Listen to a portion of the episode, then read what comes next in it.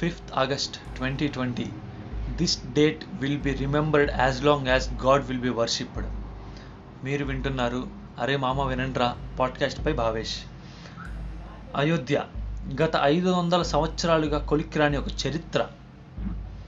నాకు తెలిసి ప్రపంచంలోని లాంగెస్ట్ పీరియాడిక్ ఇష్యూ ఇది. శ్రీరామచంద్రమూర్తి పుట్టిన ప్లేస్ అయోధ్య. ఆయన జన్మభూమికి నిదర్శనంగా అక్కడ రాముడికి గుడి కట్టారు. అయితే వాడెవడో బకీ తష్కండి అంట, బాబర్ అనే మొఘల్ రాజుకి సేనాధిపతి. వాడు వాడు సైన్యంతో వచ్చి అక్కడున్న గుడిని కూల్చేశాడు. దాని తర్వాత పదిహేను వందల ఇరవై ఏడు నుంచి పదిహేను వందల ముప్పై మధ్యలో ఆ ప్లేస్లో మసీద్ కట్టించాడు బాబర్. అప్పటికి ఇంకా బ్రిటిష్ వాళ్ళు కూడా రాలేదు మన దేశానికి, పోర్చుగీస్ ఉన్నారు ఆ టైంలో. ఆ మసీద్ని మనం బాబ్రీ మసీద్ అంటాం, కానీ నైన్టీన్ ఫార్టీ వరకు దాన్ని మసీద్ జన్మస్థాన్ అని పిలిచేవారు. Means mosque of the birth place. ఆ పేరులోనే మనకి కథ అర్థమవుతుంది. అయితే అప్పటి నుంచి ఆ ప్లేస్ గురించి ఎన్నో వివాదాలు జరిగాయి. రాజ్యాధికారం మారింది, స్వాతంత్రం వచ్చింది, ఎన్నెన్నో జరిగాయి, కానీ ఈ మ్యాటర్ మాత్రం సాల్వ్ అవ్వలేదు. చాలా కాలం బ్యాక్గ్రౌండ్లో చాలానే మినీ యుద్ధాలు జరిగేవి. రాముడి గుడి ఉండాల్సిన ఆ ప్లేస్లో మసీద్ చూస్తుంటే భక్తుల గుండె రగిలిపోయేది. చివరికి నైన్టీన్ నైంటీ టూలో ఆ ఆవేశం అంతా బయటకు వచ్చింది.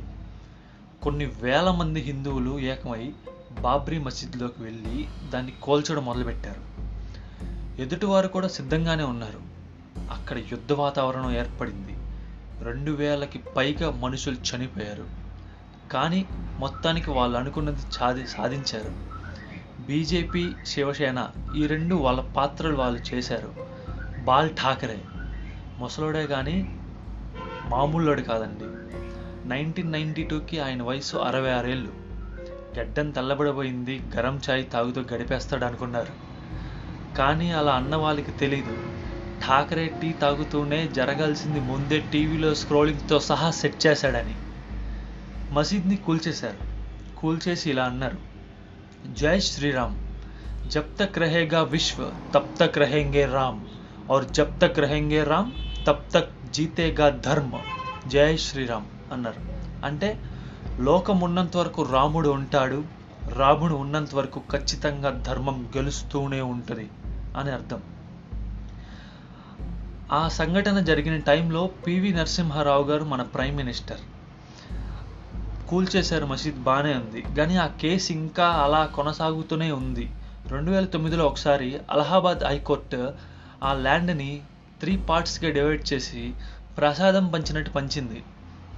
కానీ లాభం లేకుండా పోయింది. మళ్ళీ సుప్రీంకోర్టుకి వేశారు. అయితే రెండు వేల పంతొమ్మిది నవంబర్ తొమ్మిదిన సుప్రీంకోర్టు ఆ ల్యాండ్ రామ్ మందిర్ నిర్మాణానికే చెందాలని స్టేట్మెంట్ ఇచ్చింది, తీర్పునిచ్చింది, జడ్జిమెంట్ ఇచ్చింది.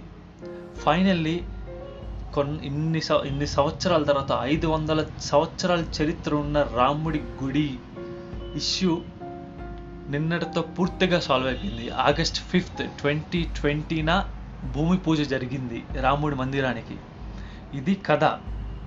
ఒక మూడు ఎకరాల స్థలం కోసం ఇన్ని గొడవలు ఎందుకు అని మనం అనుకోవచ్చు, కానీ ఆరిజిన్ ఎప్పుడు మర్చిపోకూడదు కదా. శ్రీరాముడి పుట్టిన ఇల్లులో మసీద్ కట్టుకుంటారంటే ఎవరు ఊరుకుంటారు? కొంతమంది అనొచ్చు, వదిలేయచ్చు కదా మసీద్ని అక్కడ అలా అని. మీ ఇంటికి వచ్చి నిన్ను కాలర్ పట్టుకుని బయటికి లాగి నీ ఇల్లు కూల్చేస్తే నీకు ఎలా ఉంటుంది? చంపేయాలన్నంత కోపం వస్తే లా అనేది లేకపోతే అలాగే చంపేసేవాడు కూడా. ఇప్పుడు ఏ నీకు మాత్రం అలా అనిపిస్తుందా? వేరే వాళ్ళకి అనిపించదా? అందరికీ అలాగే అనిపిస్తుంది. కొన్ని వేల సంవత్సరాలు అయోధ్యని కాపాడుకుంటున్న దేవుణ్ణి నువ్వు గెంటేసి ఇది నా అల్లా స్థలం అంటే ఎవడు ఊరుకుంటాడు? సేమ్ అలాగే నిన్ను కూడా గెంటేస్తారు, మళ్ళీ అడుగు పెట్టలేనంత గట్టిగా తోస్తారు. ఆల్రెడీ తోశారు. ఇంకనైనా మంచిగా ఉండండి, కలిసి మెలిసి ఉండండి. Stay home, stay safe and stay tune to అరే మామ వినండ్రా podcast by Bhavesh. Bye bye.